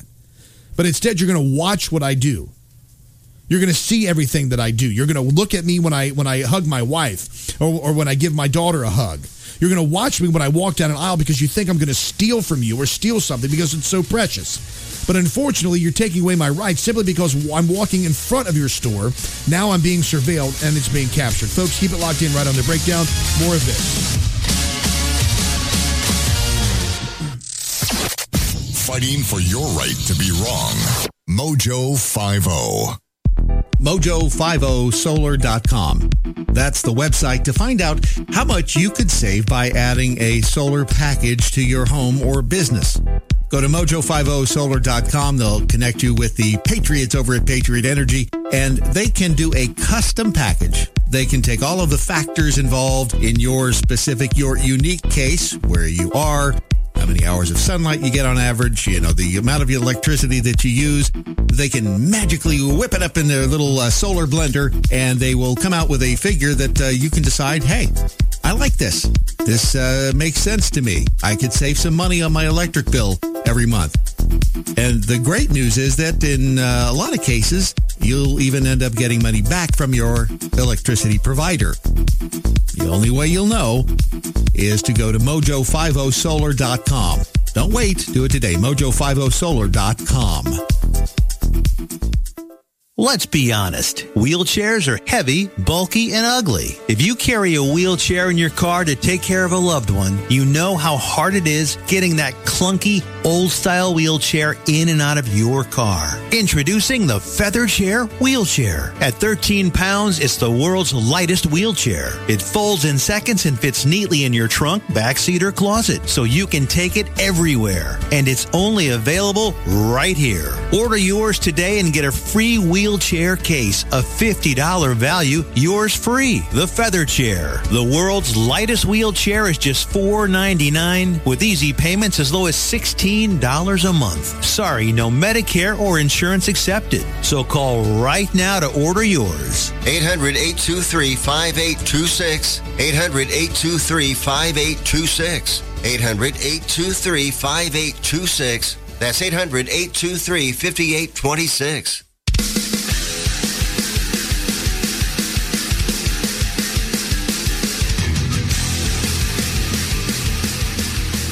So you're being surveilled, you're being watched, you're being constantly monitored by every place that you go.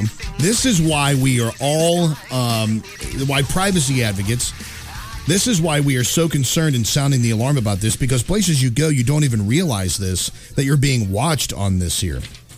You don't even realize, you go someplace, you go to a mall, you go to someplace like that, and you're thinking, well, you know that you're being surveilled at some point. You know that there's a security, a loss prevention department that's there. There was this one location that I used to work at, and when I went there before I worked there, it was a shoe store. When I went there before I worked there, I don't know if I realized it or not, but as soon as you walk in the front door, in the back, there is a section up on the roof, like you could see the whole store, and or not the roof, but a section like on a second story area that was all mirrors of the store. And that was where the loss prevention place was. They were able to see every aisle in the store, and they were able to monitor with all the cameras and everything, because there was a problem there. People would come in and they would try on shoes, and I'm sure this still happens. They would try on a pair of shoes, and then they would take their old shoes and put them back in the box and stick those shoes on the shelf. And then they would walk out of the store with the brand new shoes on. And that happened quite frequently, as a matter of fact, and people were upset, obviously, about the store was losing a lot of money. So, but anyway, they had that up there, just like stores lose money. So I understand that there's a loss prevention that happens there. I understand that people want to try to prevent theft. But when you go to this area, what this does is this starts taking your facial features, your biometric information, and it saves it somewhere. Who has access to that biometric information? Who watches that biometric information? Who monitors that biometric information? It says, while you may not have heard it before, stores using facial recognition isn't a new practice. Reuters reported that the drug chain Rite Aid had deployed facial recognition in at least 20 stores over nearly a decade before the company suddenly committed to ditching the software. In fact, facial recognition is just one of several technologies store chains are deploying to enhance their security systems or surveil other customers. Some retailers, for instance, have used apps and in-store Wi-Fi to track users while they move around physical stores and later target them with online ads. You just have no privacy. You know that targeting with online ads, this is so weird, because there's a show that comes on. It's Reno 911. I really haven't watched the show. It came on. It's been on for a long time. But I never watched that show. And there's been a couple of times in the maybe 3 years ago, 2 years ago, something like that, I looked up a clip that a guy was talking about. So I don't look this show up. It's not anywhere in my watched or previously watched or viewed or anything like that. My sister-in-law is in town. We went over to my father-in-law's house the other night. We're visiting, and she was talking about the show Reno 911, and she mentioned it. Last night I got home, and I turned on the Amazon Fire Stick. We listen to music. So we have Amazon Fire Stick. We listen to music in our room at night. And I turned on the Amazon Fire Stick, and what was the first thing that I saw advertised? Reno 911. How in the world did they? My phone is listening to me. There's no way you could get past that. My phone is listening to me. And these stores track you with online ads because your Wi-Fi, your Bluetooth, that's how they're going to be tracking you for COVID-19 as well. That's how people will let you know. If you turn on that COVID-19 tracking, it tracks via Bluetooth and Wi-Fi when you go into a restaurant and lets you know, hey, somebody in that restaurant or establishment was sick with COVID-19. That's happening. But it's a surveillance society, constantly, consistently being watched by everyone, everything, everywhere. And you can't get away from it either. You just can't seem to get away from it. All right, here, folks. Joe Biden was in town. I want to get to this. A couple other stories I want to get to before we get to our last couple of news segments on the show. We're going to be doing later on today, just to keep you aware, we'll be doing Whiskey Tango Foxtrot, those stories that make you say, what the Foxtrot? And we'll also be talking about the stories that didn't make the cut. Those stories I wanted to get to, but not going to be able to, not going to have time. And of course, you're like, well, how do you know that? Well, I just know I'm not going to be able to get to some of these stories today. But anyway, this story here, Joe Biden came into Cincinnati last week, and his trip to Cincinnati was, to Mount St. Joe's. Nobody, which is a Catholic college, nobody wanted to take credit or blame for the fact that Joe Biden came up here. So now, with some of the questions he was answering and some of the things that he was saying, some people are like, oh my gosh, you didn't even answer our questions. Like this one here, a businessman said he didn't really answer the question. Cincinnati restaurateur who asked Joe Biden about labor shortage was not satisfied when he asked the question. Joe Lonnie, the co-founder and owner of Cincinnati restaurant group Thunderdome, as was asked by CNN, as a matter of fact, invited by them to come there. And his question to Joe Biden was, we employ hundreds of hardworking team members throughout the state of Ohio and across the country, and we're looking to hire more every day as we try to restart our restaurant business. The entire industry, amongst other industries, continues to struggle to find employees. How do you and the Biden administration plan to incentivize those that haven't returned to work yet? Hiring is our top priority right now. Now, I understand the point that Lonnie was trying to get here. I understand what he was trying to say. And what concerns me here is that the question, the way he framed the question here was, how does the government incentivize people to come? I understand what he's trying to say. He was speaking the language of the commies. He was trying to speak the language of the commies here. But the government should not be incentivizing anyone to return to work whatsoever. But here's what Joe Biden apparently offered up as an explanation as to what this gentleman asked here. The question, though, as mentioned, I don't think that the government should be incentivizing these things, nor do I think that the government is responsible for making sure somebody gets back to work. It's not their job. It's the job of the business owners. It's the job of the people to take their own personal responsibility and do this on their own. Hey. But the whole point, I'm just getting to these. Sorry, I'm trying to pull the video up of this right now, and I think I have it. Here we go. Here is the we have a pandemic for those who haven't gotten a vaccination. It's that basic, that simple. 10,000 people have recently died. 9,900. Okay, that's not the answer. That's not the answer. That is his screed on pandemic, or on the excuse me, on the. Vaccines and why we have a dirge of people not getting the vaccine. So we'll get to that in just a minute. I have vaccine stories I want to talk about here. But what he said from the auditorium Mount St. Joseph, he said that the business owners weren't paying enough. He said that they aren't paying workers enough, suggesting they need to pay $15 an hour more instead of $7 or an $8 more. And he says here, I think it really is a matter of people deciding how they have the now that they have opportunities to do other things. And there's a shortage of employees. He said people are looking to make more money and to bargain. And so I think your business and the tourist business is really going to be in a bind for a little while. Lonnie, whose restaurants include Bakersfield, Pep, and Dolores on the Eagle, and the Eagle. The Eagle's an excellent restaurant. They say they're paying servers with tips, at least that. And Lonnie said, I was hoping he would recognize that it is every industry's dilemma, and that we are in a labor crisis and we need to find a way to incentivize people to get back to work. I just heard restaurants are going to have to a hard road going forward, and that we need to pay our workers more, Lonnie said. He said that's happening, and it's still not enough. That's the frustrating thing about this, and that's the disconnect that the Biden administration and liberals don't understand, is that people are paying. They're paying with tips. They're working hard to get back. As a matter of fact, here's an owner in New York that will explain this situation as well. We're in a dirge of the fact that people are getting paid so much money on unemployment that they don't have the servers to come and work because they're not going to get paid more if they leave unemployment and come and actually work with them.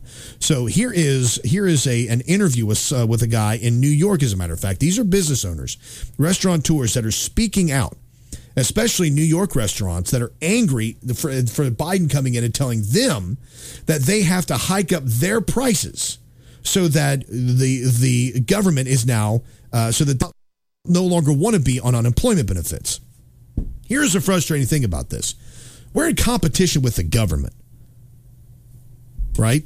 Now the private sector is now in competition with the government. The government is now saying that they're going to pay people hundreds of dollars more than what business owners are able to actually pay them. If you want that. And in this whole circumstance, in this whole situation, now we're supposed to fight against the government. When people believe that the government have an inexhaustible income because they're constantly taking it from our tax dollars. And the unfortunate part about this is that business owners are losing out. There's a guy, John Stratidis.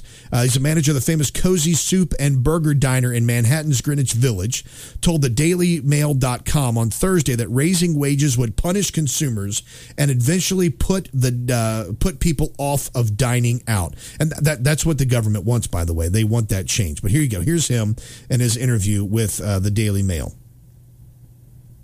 Stop unemployment so people could go back to work. That's what life is all about. In life, if you don't work, you cannot have freebies. You understand? If you come back to work, you're going to make money. The way that the system has become right now is you stay home and you get paid. Who wants to go back to work? Even if you increase the minimum wage, which they already did, to something even more, nobody's going to come back. If unemployment stops, that's when the money's going to get, people are going to want to go back to work and everything. That's the truth. How many staff have you lost in the pandemic? Oh, forget about it. We had the whole thing. But we're here. That's the most important thing. Yeah. She asked him, how much staff have you lost?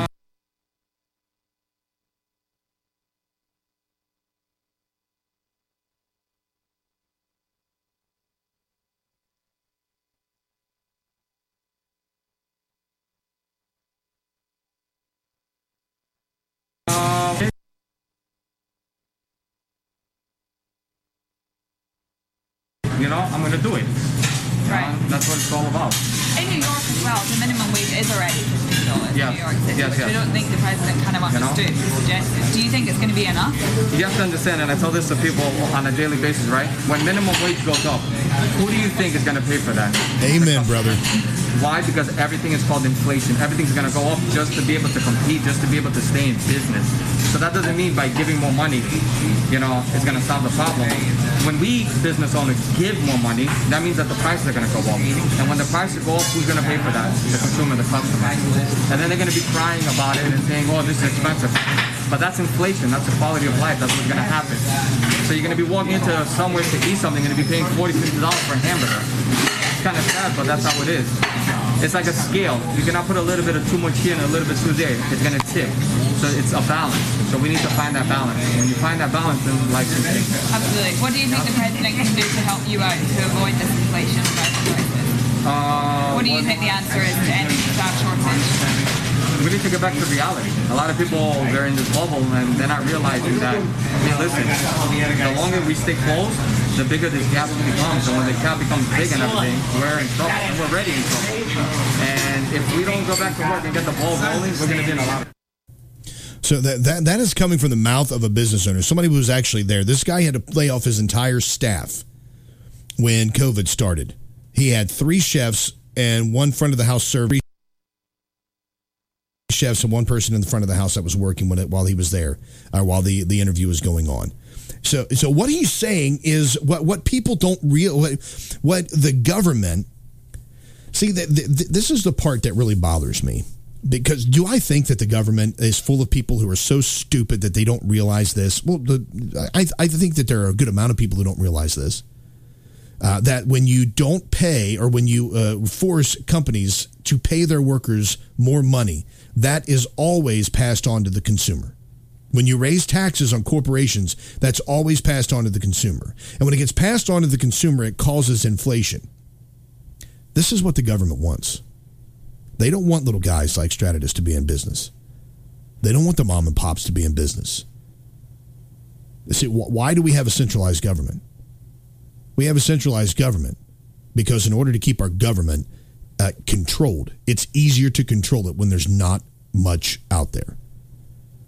When you centralize everything and you control everything from one place, Washington, D.C., you don't have to worry about the multiple issues and the multiple places. You just have one place to worry about. And it's the same thing here with businesses. When the government wants to step in and control things, it's the same thing. It's the same businesses.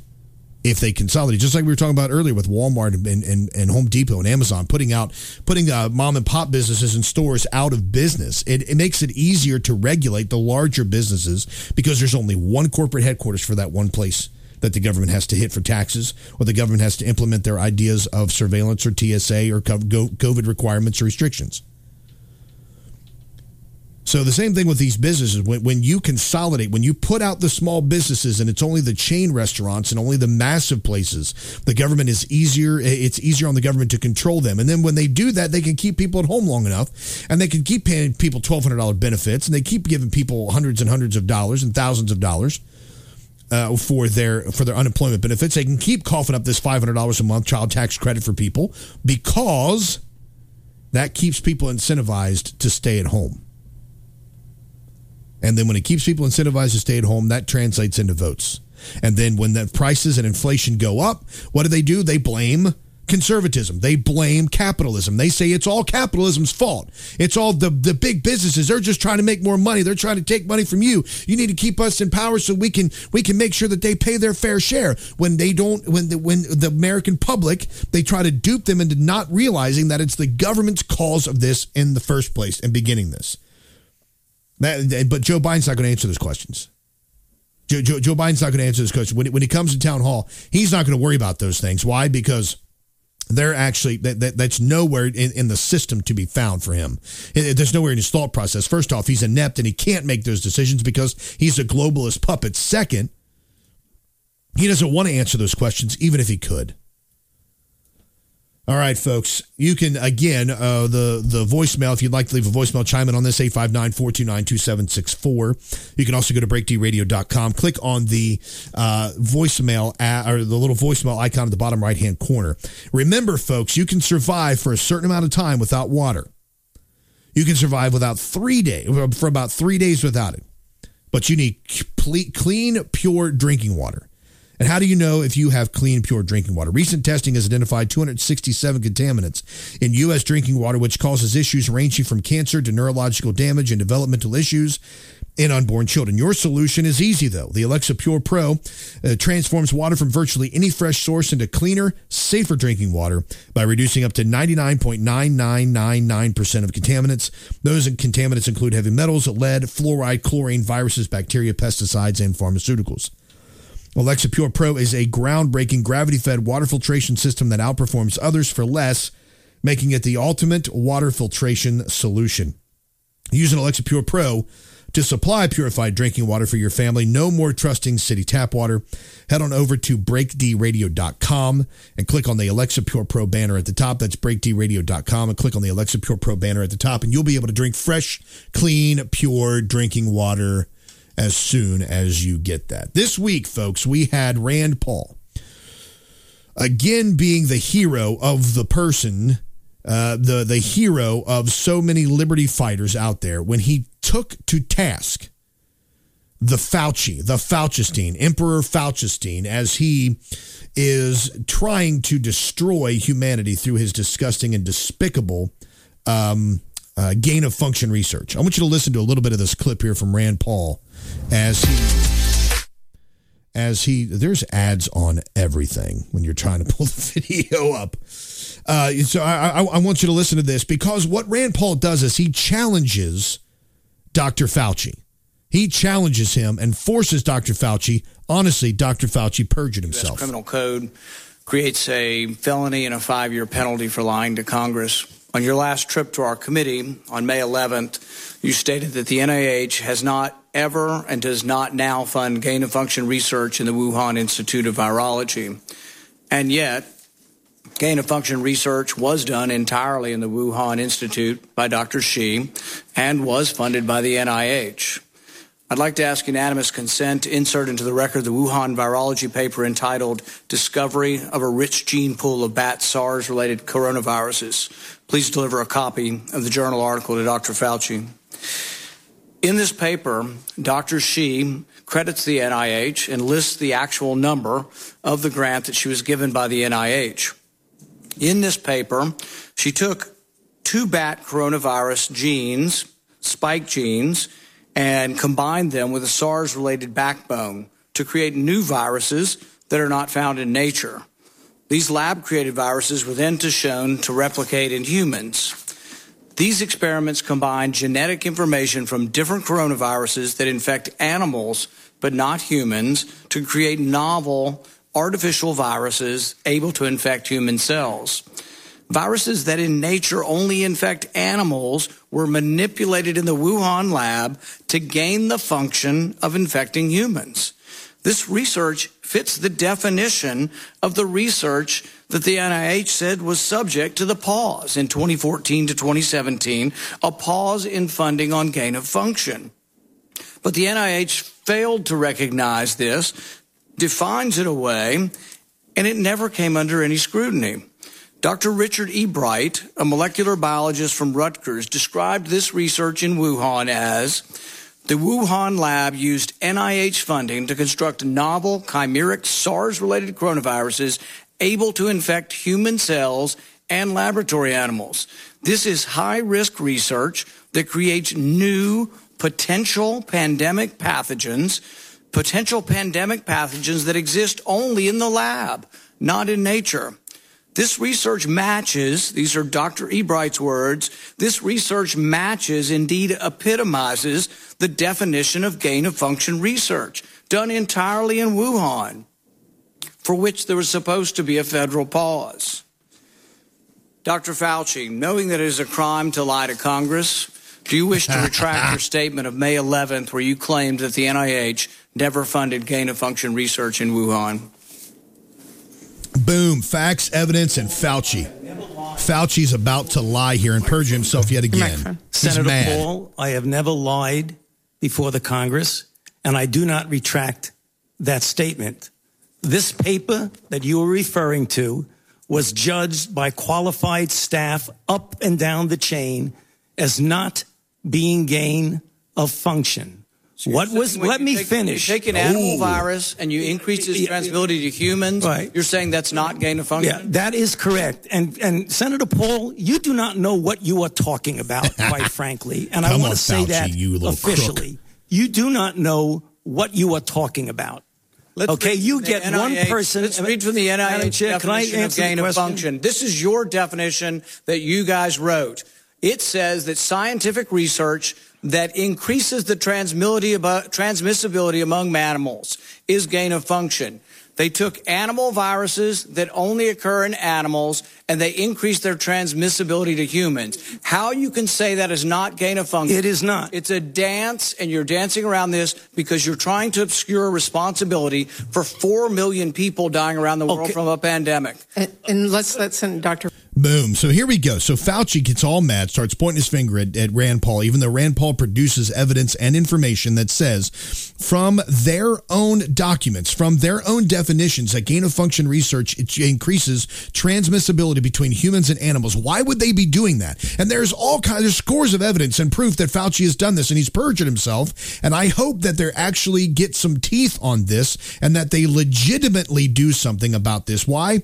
Because it is time for them to take responsibility for what they've done. It's time for them to take responsibility for what they've caused and what they've hurt.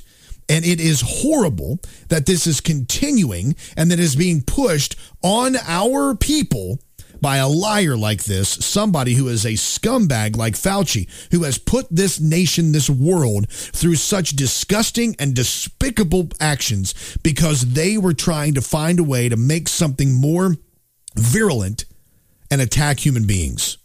You cannot get past this now, folks. A year ago, you were called a crazy kook and being removed from social media. You were being removed because you were saying that this is what we were doing. Because you're saying that this was being done by Fauci and being done by the researchers all around the world. Now it's being told that no, it's not this. Now we're being told that it is not gain of function. Now it's becoming more and more popular for people to have that conversation, for people to talk about that with others. Now it's becoming more and more part of the daily conversation because more and more people know that it is true, that it was created in a lab in Wuhan and it was gain of function research to make it more virulent for attack on human beings. All right, folks, now it's time for our news segment on the show.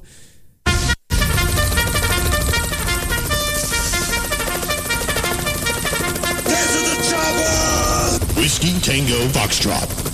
That's right, ladies and gentlemen. It's time for the news segment on the show, Whiskey Tango Foxtrot, as we scour the internet and find stories that make you go, what the foxtrot is going on here? Right now in Australia, top health officer orders Australians don't have a conversation with each other. They're telling you, even though you want to, don't talk to people in public. Don't act like a human. Whilst it isn't human nature to engage in conversation with others, to be friendly, unfortunately, this is not the time to do that. So even if you run into your next-door neighbour in the shopping centre, in the Coles, whilst you're at Coles, Woolworths or Aldi or any other grocery shop, don't start up a conversation. Now is the time for minimising your interactions with others. Even if you've got a mask, do not think that affords total protection. We want to be absolutely sure that as we go about our daily lives, we do not come into contact with anyone else that would pose a risk. Look, folks, don't be a human being. Don't talk to people. Don't discuss anything because masks, of course, they save lives, but they're not a full way to save lives. So you don't talk to anybody. Don't talk to anyone, even if you're wearing a mask. Stop having conversations. What the foxtrot is that all about? The other video here is the other one that I found is Joe Biden from his from his town hall the other night, where he has an odd answer to one of Don LeMond's questions. Here's Don LeMond as he's talking about January 6th and the insurrection, and now Joe Biden responds in one of the weirdest, oddest, strangest things I've heard. And do, though, what they can do is try to change the narrative and say, well, why wasn't Nancy Pelosi prepared? Why weren't the Democrats prepared that, and you can make honest judgments about it. I sometimes get myself in trouble for what I'm about to say. Not that I ever get in trouble. As you've heard me say before, no one ever doubts I mean what I say. The problem is I sometimes say all that I mean. But all kidding aside, I have faith in the American people. I really do, to ultimately get to the right place. And by the way, many times Republicans are in the right place. I don't mean that the Republicans, it's only the Democratic point of view. But some of the stuff, QAnon, the idea that the Democrats or the Biden is hiding people and sucking the blood of children and no, I'm serious. You're looking at the audience, and the audience is like, "What are you talking about?" You may not. They're like, "What are you talking about, Joe?" It's like he was asking about January 6th, and now you're like, "Oh, we weren't sucking the blood from children. That's not what we were doing. We were just, you know, people and the Biden, they hate you. You may not like the Biden, but we weren't sucking children's blood." Jeez, oh, Peach, Joe, what the foxtrot are you talking about? All right, folks, now we only got a couple minutes left on the show, something I've been wanting to cover for a while because this is one of my favorite rock bands ever, Metallica. In a really cool release here is releasing their Black Album boxed set. This is a digitally remastered Black Album, which is the eponymous Metallica album that came out in 1991. They're releasing this re-released set here. The Black Album is remastered, will be available everywhere on September 10th. The Black Album is one of the most commercially successful and critically acclaimed records of all time, with global sales of over 35 million, and contains a series of unrelenting singles. Enter Sandman, The Unforgiven, Nothing Else Matters, Wherever I May Roam, Sad But True. The standard album is remastered by Bob Ludwig. It includes... not only is it a box set with a magnetic flap, but it includes Metallica, which is remastered. It includes the 180-gram double LP and CD, Sad But True picture disc, 3 live LPs, 14 CDs, 6 DVDs, featuring unreleased content, live shows, rough mixes, demos, etc. An MP3 download of all the audio, 4 tour laminates, lanyard, 3 lithos, 120-page hardcover book. All of that in there. I just thought it was awesome. Wanted to share it with y'all. Folks, thanks so much for staying with me. Keep it locked in here on Mojo50. And until next time, make Christ supremely valuable.